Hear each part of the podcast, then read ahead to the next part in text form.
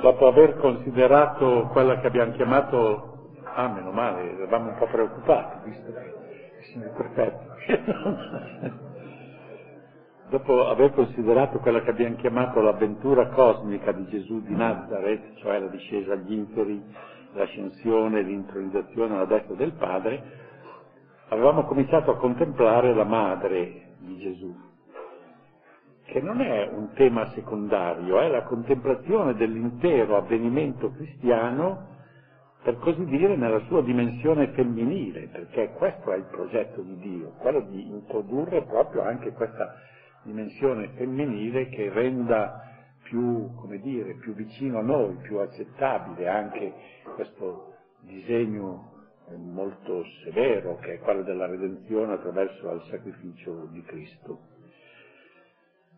Abbiamo rilevato alcune cautele, alcune reticenze nel Nuovo Testamento a proposito della Madonna, però subito abbiamo detto tutto questo non deve far pensare che nel Nuovo Testamento non si parli di Maria, perché invece nel Nuovo Testamento c'è una mariologia amplissima.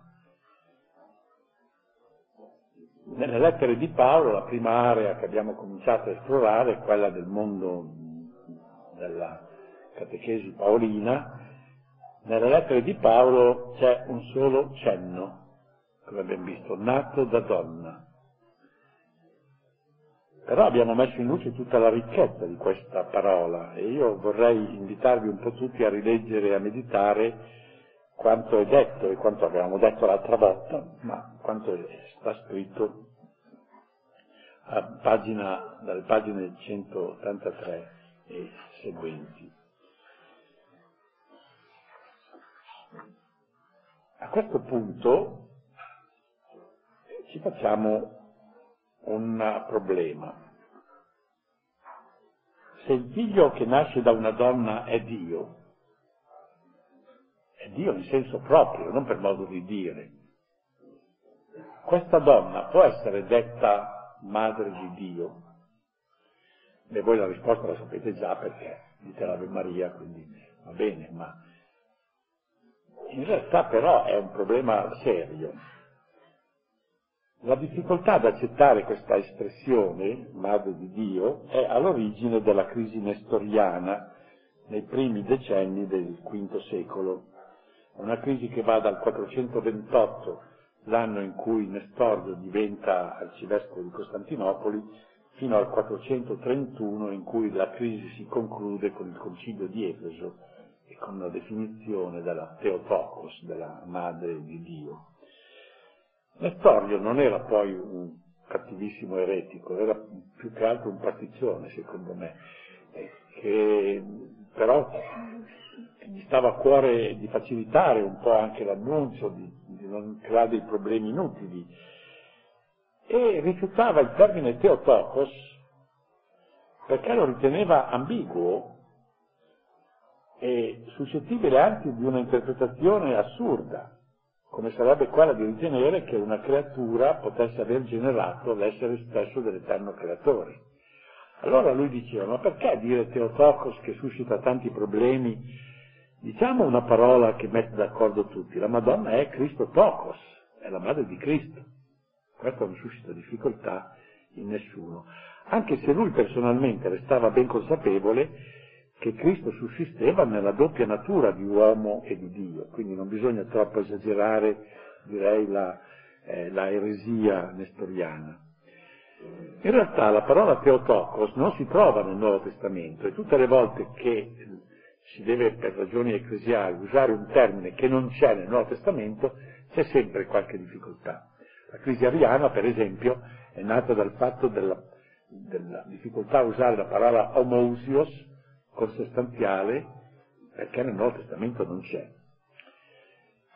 Però all'epoca in cui comincia a essere contestata da parte di Nestorio, questa parola Teotokos era già ben introdotta nel linguaggio ecclesiale, soprattutto dell'Oriente, e particolarmente era cara agli alessandrini.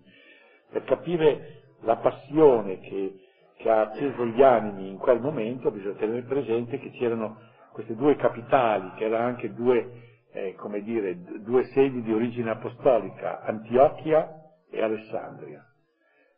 Antiochia aveva tra le sue dipendenze Costantinopoli, che poi essendo capitale imperiale a poco a poco diventa la principale, ma i due mondi erano quello antiocheno e quello alessandrino. E anche da un punto di vista teologico si erano orientati su strade diverse, gli alessandrini molto più speculativi, eh, platonici, e gli antiocheni più, più concreti, insomma più, più terra-terra. Comunque la parola nasce Teotocos si impone specialmente ad Alessandria. Quindi si capisce come mai alle novità che si sentono da Costantinopoli dell'arcivescovo che non vuole chiamare la Madonna Teotocos, quelli che reagiscono sono soprattutto gli alessandrini, i quali avevano a vescovo di Alessandria un personaggio che alla sua santità indiscussa e alla sua eh, teologia grandissima univa anche un carattere fortissimo e prepotente, tanto che lo chiamavano il faraone. Adesso io l'ho lasciato a casa, ma c'è un bellissimo, un bellissimo documento. Quando è morto Cirillo, San Cirillo d'Alessandria, è circolata una, una lettera attribuita a Giovanni d'Antiochia, eh, dove si dice a, a, quelli di Alessandria di, di preoccuparsi perché la pietra tombale di Cirillo fosse ben pesante, mica che per caso lui tornasse indietro, dice. Quindi predichi agli imperi i suoi nuovi dogmi, ma ci lasci in pace noi, questo per dire l'odio teologico, no? come poteva arrivare. Però Cirillo riceve il pieno appoggio di Papa Celestino, quale subito sposa la, le posizioni di Cirillo e anche poi legati al Concilio di Efeso che ha pasticciato un po' Cirillo, ma comunque eh, i legati pontifici sono schierati con lui, stanno dalla parte di, di Cirillo contro Nestorio. In realtà si capisce anche perché in Occidente c'era già questo termine, cioè mentre questa disputa aveva, divampava in Oriente, l'Occidente tranquillamente aveva già cominciato a chiamare la Madonna Madre di Dio. Soprattutto il primo che la usa con grande frequenza è Sant'Ambrogio. Eh, Maria è colei che ha generato Dio, que Deum genuerat. È la, è la Mater Dei, quid nobilius Dei Mater. Ma a questo punto noi ci domandiamo, ma la riserva di Nestorio era senza fondamento, cioè aveva proprio tutti i torti? Oppure insomma qualche ragione la si può trovare anche, uh, anche agli eretici, che poi è, che sia stato eretico, questo è da dubitare. Dobbiamo riconoscere che un certo rischio in, di equivoco c'è in questo modo di parlare, che una chiarificazione è necessaria. Questa chiarificazione in sede teologica è fatta con la legge della communicatio idiomatum, che vuol dire la legge dello scambio delle proprietà che governa il linguaggio teologico a proposito del mistero dell'incarnazione. Dal momento che Cristo è unico ed è al tempo stesso Dio realmente e realmente uomo, e dal momento che tutte le azioni compiute secondo la natura umana e secondo la natura divina, in tutte e due queste serie, vanno attribuite alla persona del Verbo, del verbo incarnato, si possono usare le connotazioni proprie dell'una natura anche a indicare il soggetto di azioni proprie dell'altra. Perciò, secondo questa norma della comunicazione idiomatum, si può dire il figlio di Maria è eterno. È chiaro che dicendo il figlio di Maria si intende la persona, è eterno, è un attributo divino. O si può dire Dio è morto in croce per salvarci chiaro che dicendo Dio si intende il figlio di Dio incarnato, morto in croce per... Quindi nel primo caso si intende il figlio di Maria in quanto Dio, nel secondo caso Dio in quanto uomo.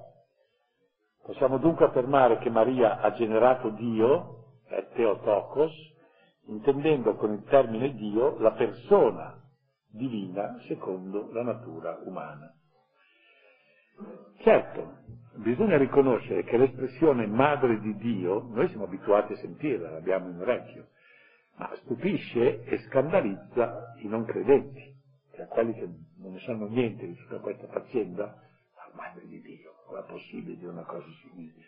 Basti pensare all'irrisione e al sarcasmo con cui i musulmani e i testimoni di Geova attaccano questa locuzione cristiana nelle loro pubblicazioni, che continuamente irridono a questa fede, a questo punto eh, della nostra fede.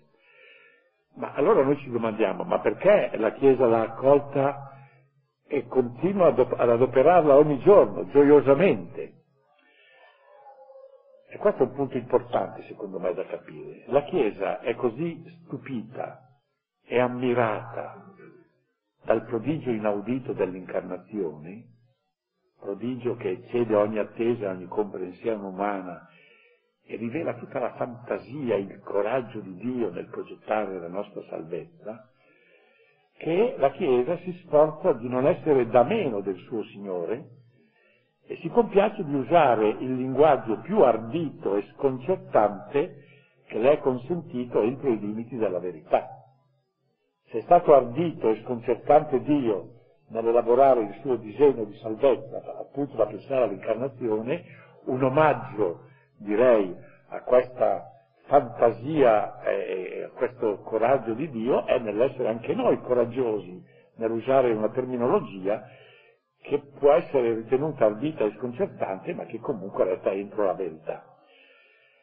Così chiarisce, con questo uso, una volta per tutte, che l'atto di fede è un salto con cui ci si getta totalmente nelle braccia di Dio che si manifesta e si comunica e non può essere ridotto al tentativo di coartare il disegno trascendente ed eccedente del Padre entro le ristrettezze dei nostri pensieri, dei nostri calcoli e dentro la pavidità dei nostri piccoli cuori. La Chiesa che ha accolto e continua a usare il termine Theotokos, Madre di Dio, è una Chiesa che è preoccupata più di cantare gioiosamente la sconfinata e imprevedibile inventiva amorosa del suo sposo, che non di farsi più facilmente tollerare dalla cultura dell'incredulità e di poter dialogare senza intoppi con quelli che ancora non credono, non si sono arresi al Vangelo, è più preoccupata di salvare, direi, la gioia, la, la fierezza, eh, l'apertura totale al disegno di Dio, che non quella di fare la furba in modo da insomma, cercare di mettere qualche, eh, qualche attenuazione nel suo linguaggio. Perciò usa la parola teotocos. Certo, si poteva usare Cristo tocco se non faceva del male a nessuno, però non avrebbe usato questo ardimento che, che corrisponde all'ardimento di Dio. Questa è una lezione di comportamento ecclesiale che deve farci riflettere, specialmente ai nostri giorni. Noi cerchiamo tutti di togliere quello che può impedire le comunicazioni agli altri. La Chiesa chiama la Madonna Madre di Dio perché così mette subito in chiaro che ciò che è più specifico del suo credo e ciò che costituisce il suo tesoro più geloso non è un patrimonio di idee religiose o una filosofia circa l'ente supremo, ma è un avvenimento, l'avvenimento dell'unigenito del Padre che si fa uomo e muore e risorge per la nostra salvezza. Allora, nel nostro dialogo con le religioni non cristiane, noi non possiamo e non dobbiamo dimenticare mai questa assoluta eterogeneità del cristianesimo e quindi questa assoluta irriducibilità del cristianesimo, il quale, lo ripetiamo ancora una volta, primariamente per sé non è una religione ma è un fatto, anche se è un fatto che fonda, sorregge, ispira un originale rapporto dell'uomo con la divinità. È il fatto del creatore che è entrato nella nostra storia, è diventato uno di noi e proprio essendo uno di noi ci ha redenti. Appunto per custodire in noi la consapevolezza di questa realtà unica e imparagonabile, la Chiesa chiama quotidianamente in suo soccorso Maria di Nazareth, invocandola come la madre di Dio.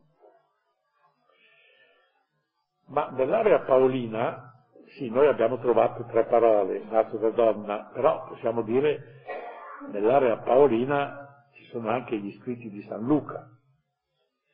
Lasciando da parte il Vangelo dell'infanzia, cioè i primi due capitoli, perché questo è un testo precedente, autonomo, che è entrato nel Vangelo e che diremo proprio, eh, credo che dobbiamo tenere presente almeno quello che San Luca dice negli atti degli Apostoli. Oh, noi abbiamo rilevato una certa reticenza a proposito di Maria nei sinottici e vale anche per il terzo Vangelo. C'è solo da aggiungere che l'assenza di Maria nella vicenda pubblica del Salvatore e soprattutto nell'ora della crocifissione è più stupefacente in Luca al quale viene dato comunemente il titolo di evangelista delle donne. San Luca è quello che non dimentica mai una donna in sostanza, cioè tutte le figure femminili lui le esalta. Basti pensare a Luca VIII, le donne ricche che finanziavano Gesù, per esempio, sono lui che le cita, no?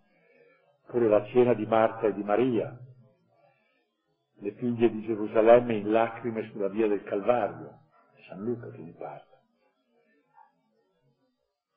D'altra parte Luca ha offerto ai suoi lettori greci e paolini una teologia mariana ricchissima nei primi due capitoli del suo Vangelo, ma questo li esamineremo assieme ai Vangeli dell'infanzia. Invece per gli atti. Dopo l'ascensione di Gesù, gli undici ritornano in città e stanno radunati in una casa al piano superiore. Uno dice, ma che, che bisogno c'era di dire che stavano al piano superiore? No, perché in realtà con questa espressione fanno capire che la casa era la stessa casa dove Gesù aveva mangiato l'ultima cena, perché lì l'aveva mangiata al piano superiore.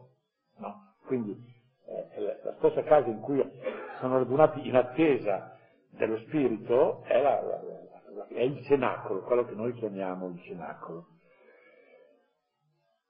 Però in attesa nel cenacolo non ci sono solo gli undici, secondo la narrazione degli atti ci sono altre persone. Vengono ricordate queste persone perché la loro presenza è significativa, dice Luca.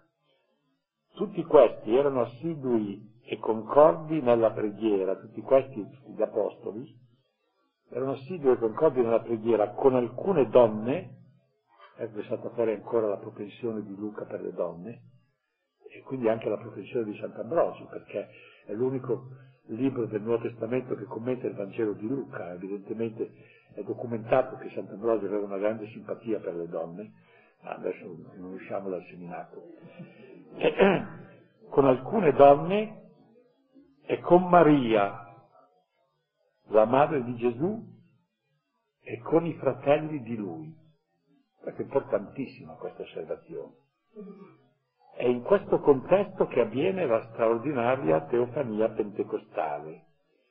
Tutto il resto del libro è per dirci che proprio dalla energia dello Spirito Santo nasce e si sviluppa il prodigio della Chiesa.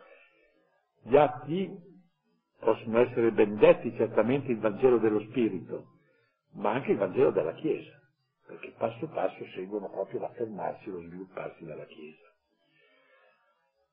Allora, vediamo un po' che senso ha la presenza di Maria, delle donne e degli altri, dei fratelli di lui. La collocazione della madre di Gesù all'inizio della vicenda ecclesiale, che comincia proprio con, con la Pentecoste, in uno scrittore attento e sorvegliato come Luca non è senza un messaggio teologico che tentiamo di cogliere nei suoi diversi elementi. Erano, dice Luca, omotumadon, erano concordi. Il termine è usato cinque volte negli atti e una volta in Paolo, sempre per indicare l'armonia degli spiriti nella Chiesa. Questa è l'unanimità che è un dono del Signore. Fino all'ascensione, questo dono del tenere insieme questo gregge che tentava di sbandarsi è assicurato dalla presenza visibile del risorto attraverso le sue manifestazioni. Dopo l'ascensione è assicurato dall'azione unificante dello Spirito, è lo Spirito che tiene insieme la Chiesa. Ma c'è in mezzo, Gesù è già partito, quindi lui non unifica più, lo Spirito non è ancora arrivato. E allora chi è che unificava? Maria garantisce l'unità della Chiesa embrionale nel passaggio dall'uno all'altro momento della vicenda salvifica. Segno discreto ma eloquente di questa azione pacificante è la presenza del parentado di Gesù, del clan.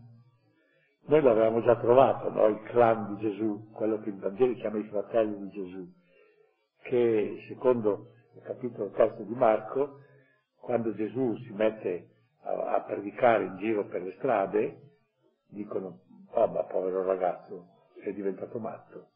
Dice proprio così Marco, eh, è diventato matto, il suo parentato era così bravo ragazzo, tutto, tutto officina e sinagoga, e adesso improvvisamente si è messo in giro a parlare, no? E quindi l'hanno trattato male, cioè hanno rotto con lui. Poi capita che questo matto fa un po' fortuna, perché la gente corre ad ascoltarlo, le folle si muovono. Allora il clan, eh, comunque, comincia a risvegliarsi il senso mediterraneo del clan, tutto un bacino mediterraneo sente fortemente il senso del clan, dice no, un momento, qui forse noi siamo, siamo abbiamo avuto troppa fretta a rompere i ponti, se questo qui fa fortuna, che magari diventa il capo del governo, e noi che siamo i suoi parenti, abbiamo il diritto di avere tutti i primi posti, ma adesso deve cercare di fare la pace. Allora come si fa? Prendono la mamma, che è Maria, e la portano da Gesù. C'è quell'episodio che noi abbiamo già visto, dicono a Gesù, c'è lì fuori, lui in casa, no? C'è lì fuori tua madre e i tuoi fratelli. E Gesù dice, mia madre e i miei fratelli? Quelli che ascoltano la parola di Dio la mettono in pratica, questi sono per me fratelli, sorelle e madri. Cioè Gesù rifiuta perché conosceva, direi, la ragione politica dell'ingresso, ma Maria si era prestata, no? Perché era la sua famiglia, il, il suo clan, e quindi cercava di unire, gli dava dispiacere che avesse litigato col figlio, no? Comunque lì non, non ottiene, però bisogna sempre andare ad alto a dire che una donna non ottiene perché o presto o tardi, o presto o tardi le donne ottengono, basta vedere, la, la, la vedremo, la Madonna Cana, no? Che sembra proprio, Gesù la respinge, eppure lei finisce sempre per fare quello che vuole. C'era un proverbio cinese che dice se una donna ti dice di buttarti nel pozzo, prega che il pozzo sia basso. perché o presto tardi, insomma, no? la forza persuasiva è la, la grandezza della donna, è proprio questa capacità di persuadere. Allora, lei ha perso il primo round, Gesù la esclude lei e il parentado, ma ecco che eh, al momento della comunità apostolica in attesa dello Spirito, Maria riesce a riportare il clan, i fratelli, dentro e a fare la pace non con Gesù, ma con gli apostoli, con i discepoli di Gesù e quindi a unire. Questa è la forza di Maria la sua missione unificante, no?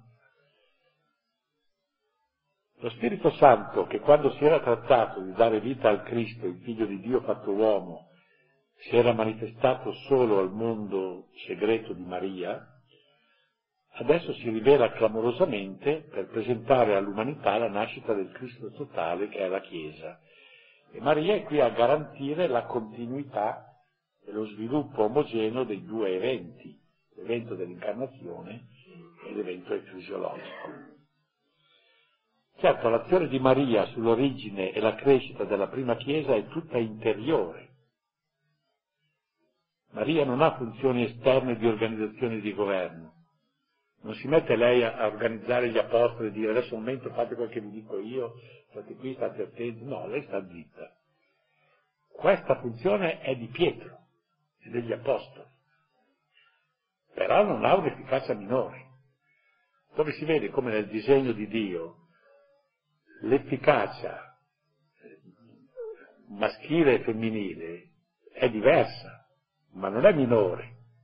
Quindi quando io venivo interrogato dai ragazzi, ma perché le donne non diventano pietre, non diventano prete? Io facevo un discorso che citavo gli spaghetti e il cucchiaio, ma quello lo lasciamo perdere. Quando ero più serio dicevo, senti un po', il giorno di Pentecoste, nella Chiesa nascente, chi era la persona più autorevole e più importante? Allora non diceva San Pietro, ma c'era anche la Madonna. Ah no, allora era la Madonna. Allora perché parla San Pietro? Ah già, perché parla San Pietro? In realtà tutte e due avevano la loro funzione. Quella di Pietro è la funzione maschile dell'organizzazione, quella di Maria è la funzione femminile del, dello spirito, del, del, tenere insieme, del, del sollevare, dell'incoraggiare. No? Maria ha ravvivato e dilatato la Chiesa nascente non con il ministero della parola e degli atti sacramentali, che nella narrazione competono sempre agli apostoli e poi ai diaconi, ma con la potenza della sua contemplazione e della sua imparagonabile carità. In sintesi possiamo dire che mentre in Paolo e nel Vangelo lucano dell'infanzia Maria è presentata soprattutto come la madre del figlio di Dio, negli atti possiamo ravvisare il fondamento biblico del suo titolo di madre della Chiesa. È lei che è presente a generare questa realtà nuova che è la Chiesa. Allora a questo punto passiamo a un'altra area, che è l'area, come dire, semitica della, del fondo eh, ebraico del cristianesimo primitivo, e anche l'area che riesce a, a farci conoscere, direi, le tradizioni, come dire, di famiglia di Gesù. E abbiamo i due Vangeli dell'infanzia. Sia Matteo sia Luca premettono alla catechesi sinottica, la catechesi sinottica va dal battesimo del Giordano fino all'ascensione, Matteo e Luca, non Marco, premettono una narrazione sull'infanzia di Gesù, che non ha niente a che vedere con il resto della narrazione, quindi sono due documenti, i primi due capitoli di Matteo e i primi due capitoli di Luca, eh, sono autonomi in qualche modo, sono stati certamente immessi da Luca, il quale lo dice anche nell'introduzione, no? che ha fatto la raccolta di documenti, eccetera. E sono due racconti tutte e due sull'infanzia di Gesù, ma del tutto indipendenti tra loro, pur provenendo dallo stesso contesto ebraico del cristianesimo, come dire, ebraico, proprio israelitico, e ci danno notizie diverse, pur senza contraddirsi, anzi in più di un punto si completano e si illuminano vicendevolmente. Ambedue provengono dall'ambiente ebraico e da una cultura semitica, ambedue sono costruiti su alcuni riferimenti a pagine dell'Antico Testamento, che suppongono ben note al lettore, riferimenti però che sono attuati nell'uno e nell'altro documento in forma diversa, lo vedremo. Matteo richiama l'Antico Testamento con le citazioni esplicite, questo avvenne perché si adempisse quanto era stato detto dal profeta e cita la frase dell'Antico Testamento. In Luca non c'è questa forma, ma c'è una forma più sottile ed equivalente, cioè lui non, non, non richiama esplicitamente l'Antico Testamento, ma costruisce il suo episodio mettendo le parole nello stesso ordine in cui si trova in un passo dell'Antico Testamento. Per cui è evidente che è una situazione implicita anche se non la dice. Questo per dire come hanno come dire, un'indole anche letteraria molto diversa e quindi in qualche modo si completano. Certo, hanno dei punti in comune, è evidente. Prima di tutto il posto preeminente è occupato da Maria nella vicenda. Queste, tutte e due queste narrazioni, Maria è al centro. Il che è evidentissimo in Luca, ma anche in Matteo, che pur dà notevole risalto alla figura di Giuseppe, la madre è sempre in primo piano. Tanto è vero, per esempio, che dei magi è detto, senza altra menzione, che entrati nella casa videro il bambino con Maria sua madre. E c'era anche Giuseppe di sicuro, perché, no? Però videro il bambino con Maria sua madre. Guardate, entrate nella casa, con buona pace dei nostri presepi, i magi non arrivano alla capanna di Betlemme. La capanna di Betlemme erano i pastori. I magi arrivano probabilmente un paio d'anni dopo, se no non si spiegherebbe perché Erode fa ammazzare i bambini da due anni in giù. No? Questo sul sicuro. Allora la famiglia eh, che avventurosamente aveva preso alloggio in quella notte in una stalla, evidentemente non doveva restare in una stalla, si è dato da fare a trovare una casa. Infatti Luca è preciso e dice che entrano nella casa e videro il bambino con Maria sua madre. Secondo punto comune è l'affermazione della nascita virginale di Gesù senza concorso d'uomo. Terzo punto l'intervento dello Spirito Santo come principio attivo della generazione di Cristo. Quarto punto il messianismo regale del figlio di Maria, che è presentato come il Messia re. Matteo, per esempio, fa dire ai magi dov'è il re dei giudei che è nato. E Luca fa dire alla, all'angelo Gabriele, il Signore Dio gli darà il trono di Davide, suo padre. Poi la presentazione, un altro punto comune, la presentazione di Gesù come Salvatore. Matteo, eh, l'angelo dice a Giuseppe, tu lo chiamerai Giuseppe, Gesù, egli infatti salverà. Gesù vuol dire Yahweh salva, salverà il suo popolo dai suoi peccati. E Luca fa dire agli angeli che compaiono ai pastori, oggi vi è nato nella città di Davide un Salvatore. Quindi la prima qualifica che viene data a Gesù è quella dell'essere Salvatore, no? che è Cristo Signore. Infine il discreto ma chiaro accenno alla divinità del figlio di Maria. Matteo sarà chiamato Emanuele, che significa Dio con noi. Luca, colui che nascerà sarà dunque santo e chiamato figlio di Dio, dice Gabriele. Ma c'è una frase che forse sfugge ai più. Eh, direi che la Teotokos è già chiarissima nella mente di Elisabetta. Questo, di solito non, non si nota questo. Elisabetta quando riceve la vista di Maria dice a che debbo che la madre del mio Signore venga a me? Elisabetta, da buona ebrea, diceva le preghiere tutte le mattine, diceva Yahweh, Signore, è uno solo Signore. Il mio Signore per Elisabetta è il Dio di Israele. Quindi lei dice a che, vengo, a che devo che la madre del mio Signore venga a me. Non lo vedo mai troppo citato questo passo, ma è chiarissimo che c'è la Teotokos in questa frase. Matteo cita la profezia di Isaia nel capitolo settimo di Isaia. Isaia, in Isaia c'è questa frase. Ecco, la fanciulla concepirà e partorirà un figlio che chiamerà Emanuele. Questo di Isaia è un passo abbastanza misterioso, sul quale è opportuna qualche annotazione. Non si tratta di una giovane donna indeterminata, al contrario è ben individuata la fanciulla, cioè una, una che è un personaggio in sostanza, come se fosse nota, mentre non c'è altra menzione di lei nel libro di Isaia. Il fatto insolito che sia la madre a dare il nome al figlio suppone implicitamente l'assenza del padre. Poi c'è il termine alma, che nella traduzione greca dei 70 e quindi nel testo del Nuovo Testamento è tradotto con partenos, che vuol dire vergine. Per sé Alma non basta indicare la verginità, perché Alma vuol dire ragazza. Eh beh, ragazzi possono essere più o meno vergini, ma in sostanza eh, non, non, è, non, è, il termine tecnico.